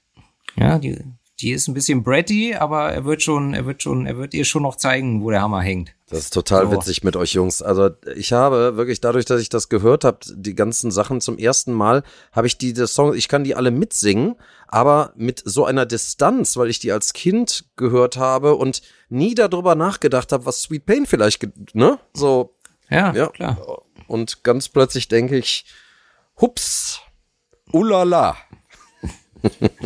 Ne? Ja. Hat ja, als Kind ist Ja. Hat deine Mutter dir das Album doch zu Recht wieder weggenommen? oder sie hat es auch nicht verstanden. Oder sie hat es gar nicht gehört, wer weiß. Ja, ich glaube, wir haben da alle nicht so drüber nachgedacht damals. Man, klar, man hat es irgendwie verstanden. Natürlich konnten wir alle Englisch irgendwie, aber ähm, der Kontext war dann vielleicht nicht so präsent. Mit Ja, ja. zwölf oder so. Wurde aber dann schnell präsenter. Mir ging das mit Danzig damals auch so. Ich habe mit 12, 13 Danzig entdeckt und dann, ja, in den Jahren danach dann bei manchen Songtexten gemerkt, ach, sieh mal an. Das hatte ich am Anfang nicht ganz so verstanden. Naja, so ist das halt. Ja, also da, da muss man natürlich auch sagen, ähm, Amerikaner sehen das natürlich, die, die verstehen es halt direkt. Ähm, wir haben immer gelacht, wenn Bravo damals hatte dann immer den Originaltext und darunter die englische, die deutsche Übersetzung. Und du Ja. hast gedacht, Alter, was ist denn das für ein Scheiß? Also was, was schreiben die da für einen Kack? Ne? Also im, am Ende muss man vielleicht auch bei KISS froh sein, dass man nicht alles sofort verstanden hat. Ach, Gotteslästerung, verdammt nochmal. Ja, mehr habe ich dazu nicht zu sagen. Zu diesem Okay, wunderbaren. dann würde ich sagen, weiter zu Shout It Out Loud. ja, Und das ist wieder ein Brett. Wird- den kennt man, den liebt man. Das war, das war jetzt mein, also laut meiner Notizen war das die erste Single. Äh, ist richtig. Ja, Genau, und das ja. ist, das ist natürlich, das ist natürlich ein Klassiker und ein äh, prädestinierter Live-Mitgröl-Song. Und ich glaube, der, seit der rausgekommen ist, hat er noch bei keiner Kiss-Show gefehlt, außer vielleicht bei Kiss Cruise Shows. Aber das ist ähnlich wie Rock'n'Roll Night ist das, äh, ist der Song gesetzt und das zu Recht. Also der, der wird ja von allen mitgegrölt und der ist einfach eine Hymne, ähm, ja, auch, auch inhaltlich, äh, da, da gibt's keine Sperenzien. Ne? Da geht's halt nur um, äh, um, um eine Rockhymne. Der ist geschrieben worden als Rockhymne. Und das ist er. Und deshalb hat ihn unter anderem auch James Last mit seinem Orchester gecovert. Ich kenne die Version und wirklich James Last, der macht das schon ganz gut da. Ich kenne die, ich kenn die Version nicht, aber es, Mhm. sie kann nur schwerlich besser sein als äh, Hund von Baskerville von Cindy und Bert auf dem Pa Paranoid oder was das war von Black Sabbath. Ja. Instrumental, Ja, ja. unfassbar. Groß- Also das Großartig. ist wirklich, das Geniale daran war ja, dass die einfach einen komplett neuen Song, einen komplett neuen Text draus gemacht haben. Also der, der Song funktioniert ja auf Deutsch ganz hervorragend. Super. Ja, weil sie nicht das Original einfach übersetzt haben, sondern Genau. was komplett Neues draufgeschrieben haben auf die Musik. Das Ja. ist dann, das ist auch schon wieder, ja, da habe ich auch dann wieder mehr Respekt vor, als wenn du einfach das quasi nur übersetzt, dann vielleicht noch ein bisschen hier äh, ans Versmaß anpasst und los geht's. Ja. Auf der Straße nach Süden von Tony Marshall damals, auch großartiges Cover von Looking for Freedom, ja. ja. Perfekt. Ja. Aber hier Shout It Out Loud, absolute äh, Hymne, absoluter Gassenhauer. Ja, Ja. das ist auch ein Song, den äh, wer noch nie Kiss gehört hat äh, und denkt, I was made for loving you, wer von Bonnie M oder sowas. Ähm, wenn du den Rock'n'Roll Night vorspielst, kennen die das. Wenn du den God Gave Rock'n'Roll to You vorspielst, kennen das. Und, und Shout It Out Loud gehört genauso dazu. Das ist ein Song, der zum Allgemeingut gehört, selbst wenn er nicht, also selbst wenn es Leute sind, die Kiss so gar nicht kennen. Herr Morgenmeer, möchtest du noch was dazu sagen? Im Grunde nicht, ihr habt alles gesagt. Es ist eine Partyhymne, äh, es schließt sich nahtlos an Flaming Youth an, inhaltlich, würde ich sagen. Hier wird auch wieder die Jugend gefeiert. Ähm, der Titel des Songs war insp inspiriert von The Hollies. Die hatten einen Song We Want to Shout It Out Loud. Und Wicked Lester, die Band, aus der dann später Kiss wurde, die haben den auf ihrem unveröffentlichten Album aufgenommen damals. Das ich hier hab, ich muss es mir nochmal anhören. Ah, der Klassiker wieder. Das unveröffentlichte Album. Ich hab's hier stehen. Also das Wicked Ja? Lester Album ist wirklich nicht besonders gut. Und die Versionen, die später zu Kiss-Songs wurden, ich glaube, She ist dabei und sowas, sind halt auch nicht geil. Ne? Das, was Kiss da draus gemacht haben, ist geil. Wicked Lester ist zu Recht, das Album ist ja nie offiziell veröffentlicht worden. Und das, das hat seine Gründe. Jo. Ja. Aber ich höre trotzdem nachher nochmal rein. Top. Gut, dann kommen wir jetzt zum Ausreißer-Song, kann man so sagen, oder? Ist es nicht dein Lieblingssong von dem Album? Beth? Ja. Meinst du? Ja. Der nächste? Äh, nein. Das hätte ich, ich hätte das jetzt gefeiert, hättest du gesagt, ja, Der ist nicht schlecht und ich muss auch sagen, dass mich dieses Orchestrale an irgendein anderes Lied erinnert und ich komme nicht drauf welches, aber er fällt halt völlig raus. also keine Ahnung, ob er dich daran erinnert, aber mich erinnert der Song ein bisschen an Martha von Tom Waits. Beziehungsweise die Meatloaf Coverversion von Martha von Tom Waits. Okay, sagt mir jetzt nichts, da müssten wir jetzt mal Mir Batman und. Superman fragen, Ja, wegen Martha. das Nee. verstehe ich nicht. Ke- Keine Ahnung, aber ähm, also Beth ist, ähm, ich sag jedes Mal, warum spielen Kiss bei den Konzerten immer dieselben Songs? Kann man nicht Beth mal rausschmeißen? So, aber er kommt halt immer wieder gut an. Witzigerweise ist ja Beth von Peter Chris äh, geschrieben worden von seiner alten Band Chelsea, glaube ich. Die Geschichte kennt jeder, habt ihr wahrscheinlich auch schon ähm, recherchiert, dass es um seine Freundin Becky ging, ähm, aber Beck, I Hear You Calling, klang zu sehr nach Jeff Beck. Deswegen wurde es umbenannt in Beth. Da erzähle ich nichts Neues. Aber was nicht viele wissen, ist, es gibt ja natürlich auch eine Version, die von Nachfolger von Peter Chris, Eric Carr, aufgenommen wurde, mit ihm an Vocals, auch im Studio, auf einem Greatest Hits Album namens Smashes, Thrashes and Hits. Und Eric Carr ist nicht nur ein geiler Sänger, er macht auch äh, Beth alle Ehre und aktuell singt ihn ja Eric Singer bei den Kiss-Konzerten. Äh, Peter hat sich da oft drüber ausgelassen, dass sein Song von anderen Sängern gesungen wird, aber ehrlich gesagt haben die Nachfolge-Drummer ein ähnliches Timbre, ne? Sie klingen alle ein bisschen nach Rod Stewart und ähm, das funktioniert einfach. Und ich meine, Eric Singer trägt eh, das, eh dasselbe Make-up. Ich bin mir sicher, 50% der Zuschauer wissen nicht, dass da nicht Peter Chris singt. Sitzt. Ja. So easy. Genau. So easy kann man's, äh, so einfach kann man's nicht machen als Band, wenn man jemanden austauscht. Wir müssen einfach von Anfang an geschminkt auftreten. Ja? So. Na, Lordi machen das doch ganz raffiniert. Ich meine, der Mr. Lordi, der Sänger von Lordi, äh, der ist riesiger Kiss-Fan. Und das merkt man auch, dass der ganz viel adap adaptiert hat in seiner Musik und auch in den Visuals und allem. Und die haben ja auch schon oft Bandmitglieder ausgewechselt und man sieht's halt nicht, wenn man es nicht weiß. Eben durch diese krasse Kostümierung und die Masken. Obwohl die Fans wissen das, die machen da auch kein Geheimnis draus. Ne? Das, also Ja, das immerhin stimmt. das muss man sagen. Ähm, ich habe kurzer Exkurs, habe ich mal einen super Abend gehabt bei einer ähm, bei einer Filmmesse in der Dortmunder Westfalenhalle.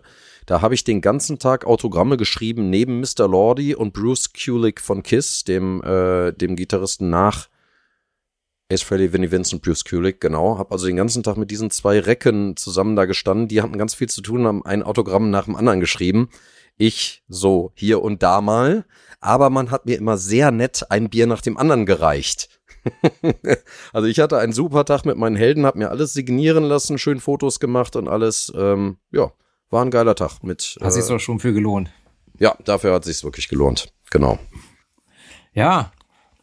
Also Beth ist halt einfach eine, eine, eine, äh, ja, was soll ich sagen? Es ist, da ist alles drin. Schmalz, Sehnsucht, Streicher, Bläser, New Yorker Philharmoniker, also alles, was man haben möchte. Also der, der Song, wenn ich den, ich finde den jetzt nicht äh, übermäßig. Der ist gut, der ist gut geschrieben, der ist in Ordnung, so wie er ist. Der haut mich jetzt nicht vom Hocker, aber der ist gut, so wie er ist. Und äh, ja, klar, wenn ich den höre, da denke ich, das hätte auch, das hätte auch so ein, äh, so ein, so ein Neben, so ein, so ein, so ein Nebenprodukt äh, von Jim Steinman sein können. Ja, also irgendwie, er passt nicht so richtig aufs Album, aber er ist kein schlechter Song. Also ich finde ihn musikalisch gut, aber er sticht halt komplett raus. Ja, Also ich finde, dass der, ähm, der ist zu Recht ein Hit geworden. Der, der, die, die ersten Töne sind direkt, du weißt sofort, welcher Song es ist. Peter hat eine charismatische Stimme, du kannst den Song sofort mitsingen. Was mich immer sehr früh gestört hat, war, ähm, die Geschichte dahinter so ein bisschen, dass Peter auch dann immer seine Frau anrufen musste, ey Baby, ich kann hier nicht nach Hause kommen und die Jungs wollen weiter proben und dann ruft er nochmal an und sagt, ey scheiße, die wollen die ganze Nacht spielen und wir, äh, wir kriegen keinen Sound hin und so weiter. Und ich habe immer gedacht, ey, boah, du Jammerlappen, du spielst in einer riesen Band hier gerade und musst die ganze Zeit deine Frau anrufen. Ja klar, man will auch mal nach Hause zu seiner Freundin, ist gar keine Frage. So, aber ähm, da die ganze Zeit äh, zu jammern, ey, wir, wir finden hier keinen Sound und ich muss die ganze Nacht hier spielen, das, das war für mich das Gegenteil von Flaming Youth. So. Und ähm, das, ja, das war, weiß ich auch nicht. Das, vielleicht ist es da der Grund, warum Beth jetzt nicht zu meinen Lieblingssongs gehört, auch wenn ich absolut verstehe, warum das so ein Riesenhit geworden ist. Und, und es wird ja wohl von den anderen äh, Bandmitgliedern auch durchaus äh, angezweifelt, dass er den geschrieben hat. Mit dem Argument, äh, wenn du einmal so einen Hit schreiben kannst, warum gelingt dir es kein zweites Mal? Gerade wenn man das spätere 78er Peter Chris Solo-Album hört, was ein ganz schreckliches Soul-Album ist, also äh, wirklich fast unhörbar, mit, mit großem Abstand schlechter als die drei anderen Solo-Alben. Ähm, also wirklich so tossing and turning, turning and tossing. Also wirklich, das, das klingt total nach Diana Ross. Also, es ist also wirklich ein ganz großer Haufen Scheiße. Lassen wir mal so stehen. Ich will nur eine Sache sagen. Ich finde die letzte Strophe einfach schön, weil man die, wenn man möchte, so ein bisschen als Fuck you lesen kann. Weil er sagt ja, Beth, ich weiß, du bist einsam und ich hoffe, dir geht's gut, aber die Jungs und ich werden die ganze Nacht spielen. So, ist mir egal, dass es dir jetzt schlecht geht. Wir ziehen jetzt unser Ding durch. Man kann es ja, so sehen. Man doch, muss hast es aber nicht. recht, das stimmt. Er sagt, also eigentlich völlig richtig. Am Ende wird's aufgelöst, so von wegen, hey, ich rufe dich zwar die ganze Zeit an und gerne wäre ich bei dir, aber am Ende ist dann der Rock'n'Roll doch was wichtiger ähm, ja, dann zeigt das vielleicht doch die richtige Geisteshaltung. Meine Freundin möge es mir verzeihen. vor allem, vor allem, wenn wir jetzt dann gleich zum nächsten Song kommen, da geht's ja inhaltlich um die Konsequenzen daraus, wenn man in einer Rockband spielt. Nämlich, dass die, die Ladies all das, was der Rock'n'Roll-Fame mit sich bringt, gut finden. Beth bestimmt auch. Auch wenn sie einsam ist, wird sie es bestimmt zu schätzen wissen, dass ihr Mann in einer fucking riesigen Rockband ist. Ist, ist Do You Love Me nicht ein unfassbar geiler Song? Also wirklich. Es, er ist mein zweiter Lieblingssong ja. auf dem Album. Ich mag den Rhythmus, ja. das ganze Ding, auch, auch dieses, dieses Gestöhne zwischen immer, dieses. So, so dieses fast schon genervte irgendwie. Ich, ja, ich finde es super. Der, der Takt und dann Paul einfach nur auf den Schlagzeugtakt und du hörst genau, wie der das raushaust. Entschuldige, Pint, jetzt habe ich dich unterbrochen vor lauter ja, Enthusiasmus. Ähm, Hau der, raus. der Song, äh, ich habe ihn mal live als äh, Gast von Disharmonic Orchestra von der Grindcore Band äh, mal besoffen singen dürfen. Ähm, das, äh, ich liebe diesen Track und ähm, der hat für mich ähnlich mit Singfaktor wie Shout It Out Loud und Rock'n'Roll Night vom anderen Album natürlich. Aber ähm, ja, ein unfassbar geiler Abschluss äh, dieses Klassikeralbums.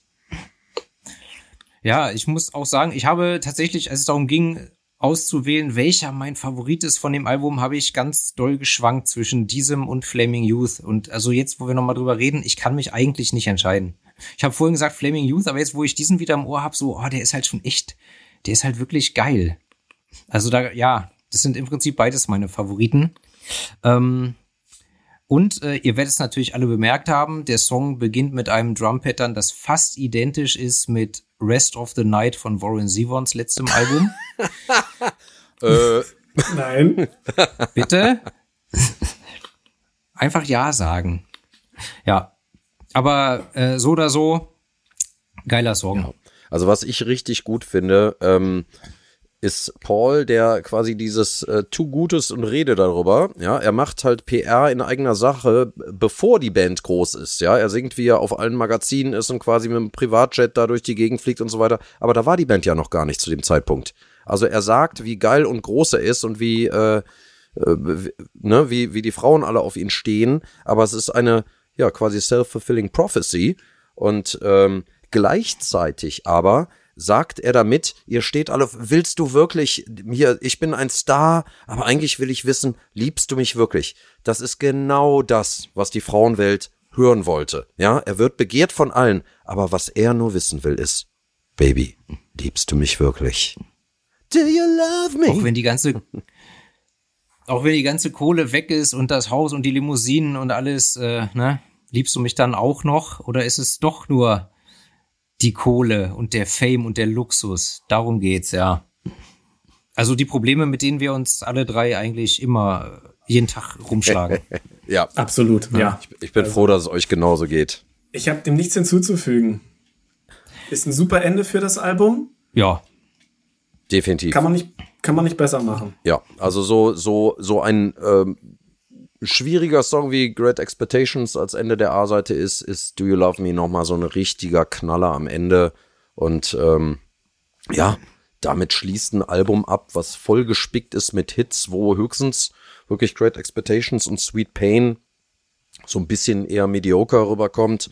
Ähm, aber Destroyer ist zu Recht natürlich dieser, dieser große, dieses große Album der Rockgeschichte, was immer in einem Kontext, weißt du, wenn in jeder Hitliste von die besten 50 Rockalben oder sowas, da ist Destroyer drin, das, das gehört einfach dazu. Und wer Kiss bis jetzt noch nicht gehört hat, der darf gut und gerne mit dem hier anfangen.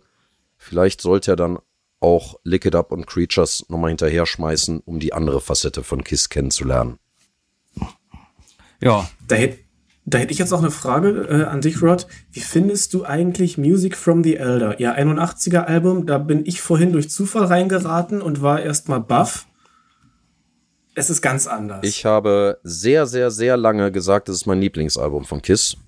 Und ähm, Zwei Gründe wahrscheinlich. Erstens, weil es ganz anders ist, weil es wahnsinnig gewagt ist. Bob Esrin produziert übrigens auch. Mhm. Ähm, aber ich habe es mir damals gekauft, als es rauskam. Also kaufen lassen, muss man ja sagen. Äh, ich war neun oder zehn Jahre alt.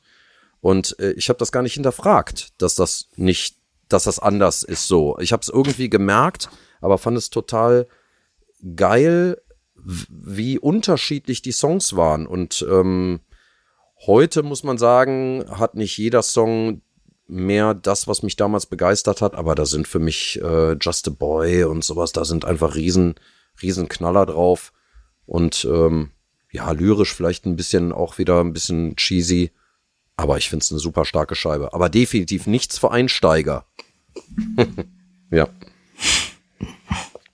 Gut. So, aber äh, noch ganz kurz. Du ja. hast reingehört, äh, lieber Kein, und äh, du warst auch etwas überrascht, ja? Ich war überrascht, mir hat's aber gefallen. Mich hat's, wie gesagt, ich habe wirklich nur reingehört, drei, vier Songs und auch die nur einmal. Mich hat's so entfernt an Kansas erinnert, aber das mag auch nicht stimmen. Also ich muss es mir noch mal in Ruhe anhören. Ich werde es mir auf alle Fälle noch anhören, weil ich fand's gut. Ich weiß noch, wie meine Ex-Freundin ja. mal zu mir sagte, boah, mach den Scheiß aus. Das klingt wie Musical-Kack von Meatloaf oder Alice Cooper. Und ich dachte, geil, genau so ist es. Kein Wunder, dass wir nicht mehr zusammen geschickt. sind. Ja, ja. ja. ja. Verstehe. Wir sind aber noch nicht ganz fertig mit dem Album, weil da kommen ja noch eine Minute und 25 Sekunden. Was? Aber was? Ja, aber was? Rock'n'Roll Party heißt dieser Hidden Track oder wird so genannt. Aber im Grunde, man hört nur Stimmen und Great Expectations wird nochmal angespielt. Oh, jetzt, wo du es sagst, ne? Das ist immer der Moment, wo ich die Platte ausmache. Ja, also ich hab's nicht verstanden. Das hat keinen Mehrwert. Es ist halt einfach da so ich wollte es nicht unerwähnt lassen. Es gibt eben noch diesen Hidden Track, aber ob man es überhaupt Hidden Track nennen kann. Ja, wahrscheinlich soll es nur ein äh, atmosphärisches Outro sein. Aber ähm, ja, verstanden habe ich es damals nicht und jetzt wird es geskippt. Also. Also wir hatten das, wir, ja, wir hatten das auch schon in mehreren äh, Episoden thematisiert. Also eigentlich sind wir uns soweit einig, ein Album sollte immer einen geilen Opener haben und einen geilen letzten Track. Natürlich soll der Rest dazwischen auch geil sein, aber es ist halt immer schade. Zum Beispiel war es, glaube ich, damals bei Blue Oyster Kalt, wo ich, wo ich fand, der vorletzte Song, das wäre ein geiler Abschluss gewesen. Und dann kam noch so ein Song, der für mich nicht als letzter passt. Und in diesem, auf diesem Album ist es natürlich äh, das Extrem. Du hast einen geilen Abschlusstrack. Warum kommt danach noch anderthalb Minuten irgendein äh, sinnloses Blabla? Oder halt irgendwelche Geräusche, Warum? Ne? Ja, Atmosphäre würde ich sagen, wie manche Bands ähm, auch live zwischen Songs dann irgendwie so ein klein bisschen Klaviergeklimper machen, ähm, beim Rausgehen irgendwelche, also was weiß ich, wer mal auf einem Neurosis-Konzert war oder sowas, der, der weiß, was, ne, so Klang, Klangstudien, will ich es mal sagen, sind. Vielleicht ist es das. Keine Ahnung. Aber es äh, ja. muss einfach nicht sein. Genau, die werden sich da irgendwas bei gedacht haben, äh, wir verstehen es nicht, ich finde es komplett unnötig und ja, absolut ein, ein, ein Skip-Song, beziehungsweise der Song, wo man dann entweder Stopp drückt oder das Album von vorne startet, je nach äh, Lust und Laune. Ja. Ja. Danach kommt übrigens nach Destroyer, kommt, äh, wenn ich mich recht entsinne, ähm, Rock'n'Roll Over, kann es sein? Auch mit einem Cover von Ken Kelly, wenn ich mich Nee, also es, ja, also 76 auch Rock'n'Roll Over, da hast du recht, aber erst die Love Gun, die hat er wieder. Gemacht. Ah ja, richtig, die natürlich auch, äh, die sieht ja auch schon wieder aus wie ein Manowar Cover, im Prinzip mit lauter Ladies, die davor liegen. Ja. Bei Rock'n'Roll äh, Over, da hast du so ein, so ein gezacktes Rad und die Gesichter sind so auch gemalt, aber sehr comichaft. Ja, ja, ja, das habe ich auf dem Arm tätowiert, deswegen habe ich es gerade gezeigt. Ja. Ach, oh, sorry. Ja. Nee, aber äh, witzigerweise ist nach Destroyer, was ja wirklich sehr, äh, ne, hatten wir ja drüber gesprochen, Orchester und so weiter ist, ist Rock'n'Roll Over wieder ein ganz klassisches Kiss-Album. Einfach ein, ein Hardrock-Album. Ähm, und Love Gun vielleicht wieder ein klein bisschen anders, aber auch klassisch Hardrock. Und dann wird's erst mit Unmasked, geht's dann in die Pop-Richtung. So, also Destroyer ist damals ein ein Paradiesvogel gewesen, vielleicht. Jo. Lass mal hm. so stehen. Gut, dann hätten wir jetzt im Grunde nur noch über das Album der Woche zu sprechen. Hattet ihr denn eins? Abgese Rod, abgesehen von Kiss jetzt. Na, natürlich. Also ein Album der Woche nicht, aber ich habe gestern habe ich noch mal die neue Dark Funeral durchgehört ähm, und äh, ich finde sie äh, wirklich. Ich bin nicht ausgewiesener Black Metal Fan, aber in der Tat gefällt die mir richtig gut, weil ähm, die hat für mich äh, einen einen düsteren Punk Touch, weil man die Lyrics gut versteht, die sehr sehr hässlich rauskommen. Ähm, ja, hat mir Spaß gemacht das Album. Gleichzeitig habe ich eine neue Band aus Berlin gehört, eine neue Horrorpunk-Band namens Max Schreck, benannt natürlich nach dem bekannten Nosferatu-Schauspieler. Und auch die haben mir sehr gut gefallen. Also gerade äh, ein kurzer Gruß von Köln zu euch nach Berlin, hier, liebe Kollegen, auch ihr beiden. Und äh, ja, an Max Schreck.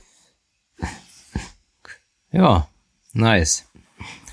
Max Schreck äh, kenne ich natürlich äh, die Band nicht, den Schauspieler ja. Ich dachte, du sagst jetzt hier eine, eine junge, aufstrebende Berliner Band, die die Ärzte heißt, aber na gut. ja, bei, bei mir, aus bei mir aus Berlin, mhm. genau, live und direkt. ich habe ich also ich habe tatsächlich diese Woche mein Album der Woche diese Woche ist ist mal wieder fällt mal wieder völlig äh, völlig völlig aus dem Rahmen und zwar ist das das 1984er Album von Frank Sinatra, LA is My Lady. Äh, komponiert, produziert, äh, orchestriert, das Orchester dirigiert, arrangiert, alles von Quincy Jones, von wem sonst. Ähm, und das ist wirklich, ähm, das ist einfach, das ist geil. Das kann ich bei der Arbeit gut nebenher hören. Das ist so, das meine ich gar nicht abwertend, aber das ist so Frank Sinatra mit Orchester, das ist so, Fahrstuhlmusik auf höchstem Niveau.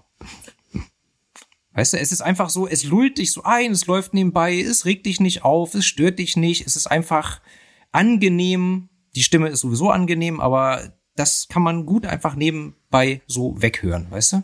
Ich habe kürzlich Paul Enker live gesehen, ich weiß genau, was du meinst. So. Und Herr Morgenmeer? Ich musste gerade dran denken, dass Frank Sinatra, ich kenne bestimmt so einige Songs von ihm, aber immer nur aus Film. Weil die einfach so omnipräsent sind, aber noch nie ein ganzes Album gehört. Ja, ansonsten Album der Woche. Ich mag keine Musik. Ich habe keins. nee, tatsächlich, ich habe so viel, also klar, ich habe die Destroyer mehrfach gehört und dann noch ganz viele andere Kiss-Songs. Deswegen habe ich diese Woche kein explizites Album der Woche, höchstens dann die Destroyer. Ja, darf ich denn mal fragen, welches dein Lieblings-Danzig-Album ist? Da liefern sich die zwei und drei ein enges Kopf-an-Kopf-Rennen. das ist tagesformabhängig und manchmal, manchmal äh, auch die vier. Wobei ich auch sagen muss, dass im Laufe der Zeit die Circle of Snakes sehr gewachsen ist. Sie ist natürlich ganz anders als die ersten vier Alben, müssen wir nicht drüber sprechen, aber die ist gut. Die ist roh produziert, aber sie ist gut. Also bei zwei und drei bin ich hundertprozentig bei dir. Zwei ist, ähm, ist für mich super. Auf der drei, äh, als sie die komplette drei gespielt haben, waren wir auch Vorgruppe. Die wird natürlich für mich auch immer äh, besonders sein. Ich finde auch noch Satan's Child, die sechs, richtig klasse, auch wenn sie typisch 90er elektromäßig produziert ist, aber ist eine unterschätzte Scheibe. So, ja. Aber mit zwei und drei, da gehen wir definitiv d'accord, wie die manche Leute sagen. Gut. Ja, das wäre jetzt der Zeitpunkt, um dir, äh, Rod, noch mal ein bisschen Raum zu lassen. Was steht an bei dir, bei The Other? Huch, da war ich jetzt gar nicht drauf vorbereitet. Ja, schon drei Bier-Intus. ähm, ja, wie gesagt, wir feiern unsere äh, 20-Jährige an Halloween zusammen mit den Bloodsucking Zombies und The Fright und Left Hand Black haben uns ein schönes Package zusammengestellt. Wir arbeiten hoffentlich bald wieder an neuen Songs. Corona hat uns ein klein bisschen lethargisch werden lassen. Unser letztes Album war ja unser erstes Chart-Album. Das war natürlich eine tolle Sache. Das kam 2020 raus, also im ersten Corona-Jahr. Dann haben wir ein, ein Hörspiel gemacht mit äh, unter anderem Anna von Rosenstolz aus Berlin, aber auch mit äh, Mille von Creator und Micha von In Extremo und Joachim Witt und äh, vielen anderen Leuten. Das war, das war richtig klasse. Und dann hat es uns irgendwann so ein klein bisschen aus der Bahn gehauen, wenn man, wenn du nichts mehr machen kannst und keine Ziele mehr hast. So, und da finden wir uns gerade wieder. Ähm, müssen auch an der Bandkonstellation aktuell noch ein klein bisschen arbeiten. Da gibt's Umbrüche, ähm, die jetzt noch nicht kommuniziert werden. Aber ich hoffe, dann geht's wieder los. Wir holen gerade alle Konzerte nach, haben ja gerade Wacken und Summer Breeze gespielt. Das war super, das war ein guter Start wieder in die Live-Saison. Und ähm, ja, ich hoffe, wir können bald wieder kreativ sein. Und ähm, alles weitere wird sich zeigen. Wenn es nach mir geht, machen wir das ähnlich lang wie Kiss. Und nächstes Jahr tourt ihr dann äh, durch ganz Europa und kommt auch nach Berlin natürlich. Berlin ist leider aus irgendeinem Grund nicht gut zu uns. Wir haben kein gutes Standing in Berlin. Ich weiß nicht, woran es liegt. Ahnung. Also das letzte Mal in Berlin waren wir wirklich 2015. Aber wir möchten wirklich gern wiederkommen. Wir haben viele Freunde da. Nur die alleine machen halt keinen keinen großen Laden voll. kein SO36 ja, wäre, oder so. Ja, wäre schön, weil ich habe euch auch noch nie live gesehen und dann muss ich wohl mal nach Köln oder andere große Stadt. Die Haunted, die war richtig gut. Dankeschön. Vampire Girl. Super, das freut Vampire mich. Girl, richtig. Ja, also freue ich mich auf neues Material. Cool, das höre ich sehr gerne. Vielen, vielen Dank. Und da, äh, witzigerweise, werde ich immer auf Einflüsse angesprochen. Ähm, ja klar, Danzig und Misfits äh, sicher, aber wenn man unsere Refrain hört, Refrains hört, dann ist da der 80er Hardrock und Kiss ist da natürlich, was den Mitsing-Faktor an, angeht, immer sehr präsent. Auch wenn man es nicht sofort hört, vielleicht. Jo. Gut, hätten wir es geklärt. Und äh, selbst wenn ihr nächstes Jahr nicht äh, äh, im Olympiastadion in Berlin spielt, äh, treffen wir uns vielleicht mal auf ein, auf ein Bierchen, aber kein Jever. Ich würde mich sehr freuen und ich bin äh, sehr dankbar. Das hat äh, wirklich viel Spaß gemacht. Eine totale Premiere über ein, ein ganzes Album, dann noch von meiner Lieblingsband so ausschweifend sprechen zu dürfen. Normal werde ich immer unterbrochen, wenn ich sowas anfange. Sehr gut, dann hoffe ich, dass du heute genug ausreden konntest. Nee, wir haben uns sehr gefreut, dass es geklappt hat. Definitiv. Mir hat es auch Spaß gemacht. Ja. Ja, mir auch. In diesem Sinne bleibt nur was zu sagen? Abschalten.